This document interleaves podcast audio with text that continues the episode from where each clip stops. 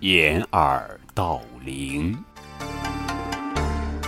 春秋时候，晋国贵族智伯灭掉了范氏，有人趁机跑到范氏家里，想偷点东西，看见院子里吊着一口大钟，钟是用上的青铜铸成的，造型和图案都很精美。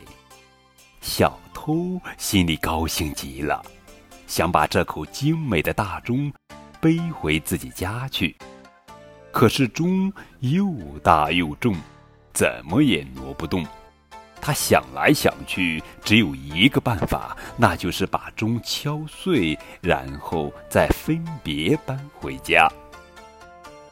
小偷找来一把大锤，拼命朝钟砸去。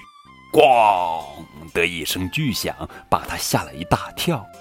小偷心慌，心想：这下糟了，这钟声不就等于告诉人们我正在这里偷钟吗？他心里一急，身子一下子扑到钟上，张开双臂想捂住钟声，可钟声又怎么捂得住呢？钟声依然悠悠的。传向远方，他越听越害怕，越听越害怕，不由自主地抽回双手，使劲捂住自己的耳朵。咦，钟声变小了，听不见了。小偷高兴起来，妙极了，把耳朵捂住，不就听不见钟声了吗？他立刻找来两个布团，把耳朵塞住，心想：这下谁也听不见钟声了。于是就放手砸起钟来，一下，一下，一下，钟声响亮的传到很远的地方。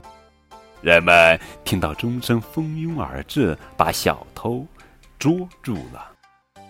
其实这个人虽然捂住了自己的耳朵，听不见钟声，但别人的耳朵没有被捂住，当然还会听见钟声的。